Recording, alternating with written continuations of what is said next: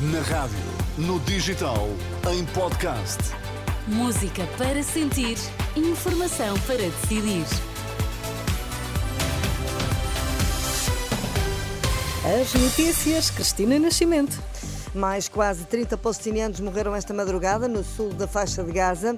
Dom América Guiar pede debate de ideias para os portugueses votarem esclarecidos a 10 de março.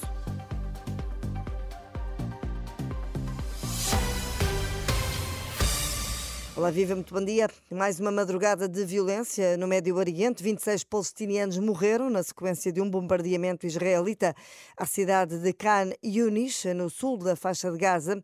Há ainda 23 feridos a registar. Os números são avançados pelo diretor do hospital local, citado pela agência France Presse. Nas últimas horas, Israel tinha apelado aos civis para que abandonassem a zona. Por cá, o cardeal do Américo Aguiar espera que a operação Influencer não desvie as atenções das propostas que são realmente importantes para as eleições de 10 de março. Em declarações à margem de uma vigília em defesa do Serviço Nacional de Saúde, em Setúbal, o bispo da cidade pediu aos partidos para não deixarem de discutir os problemas dos portugueses. Tenho muita pena se andarmos até 10 de março a discutir os casos ou o caso. Eu acho que é importante, até 10 de março, discutirmos os problemas dos portugueses e discutirmos as soluções que cada partido tem para Portugal e para os portugueses. Porque era importante que, quando chegámos a uma eleição, cada um de nós não votasse na cara da pessoa que é simpática, naquilo que aconteceu não sei onde, não sei quando, mas não. Cada um de nós votasse na escolha de um projeto para Portugal. Quanto à crise no SNS e que o levou à vigília frente ao Hospital de Setúbal, o cardeal apelou a um consenso entre os sindicatos médicos e o governo.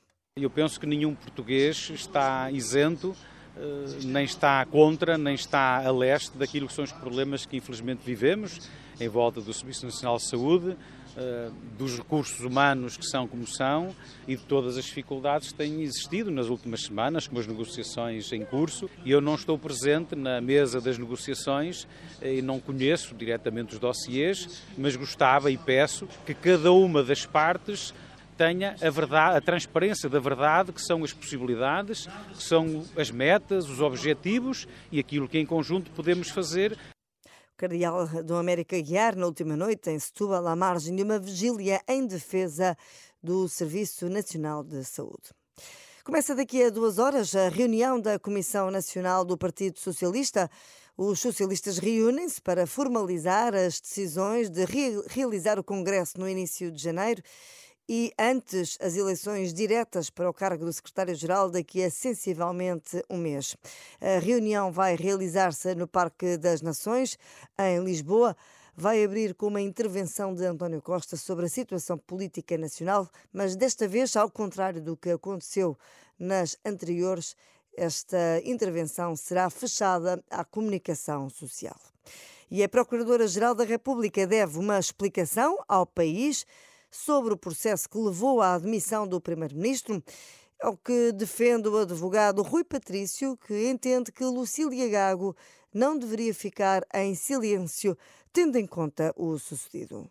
É devido ao país uma explicação? Uh, a questão é muito difícil de responder, muito difícil. Uh, mas eu, como não gosto muito de meias tintas, quer dizer, se agora me dissesse, mas tenho que responder e tenho um segundo para responder, eu tudo ponderar e sabendo que é difícil, eu diria sim. Também o advogado Francisco Teixeira da Mota reconhece que, atendendo às consequências políticas do processo, Lucília Gago deve uma explicação ao país não é um conceito habitual no funcionamento da Procuradoria. A Procuradoria faz os comunicados. Se calhar devia fazer comunicados mais completos, mais perfeitos, mais vezes comunicar. Agora, vir dar explicações, eu, eu tenho sérias dúvidas. Agora, neste caso, isto chegou a um ponto em que faz sentido. Em que faz sentido. Uhum. E dentro dessa lógica de, eh, dentro do dever, dever ser, ser ou dever ser, acho que, que devia, devia não, não em, em resposta a esta citação toda, mas com uma ponderação concreta do que queria dizer mais duas ou três coisas por dado isto, porque é evidente que não previam que ia acontecer o que aconteceu. Os advogados Francisco Teixeira da Mota e Rui Patrício são os convidados da edição desta semana do programa Em Nome da Lei, com edição da jornalista Marina Pimentel, um programa que foi gravado na Web Summit e que pode ouvir aqui na Renascença depois do meio-dia. No futebol, Portugal realiza mais logo o último treino antes do encontro de encerramento da fase de qualificação para o Euro 2024. O jogo vai ser perante a Islândia. O selecionador Roberto Martínez deverá ter todos os futebolistas disponíveis no relevado. O treino está marcado para as 7 da tarde. O jogo contra a Islândia, esse vai ser amanhã em Alvalade, às 19h45. É tudo quanto a informação na Renascença. Estou de volta daqui a sensivelmente uma hora. Fique por aí, na companhia da sua rádio.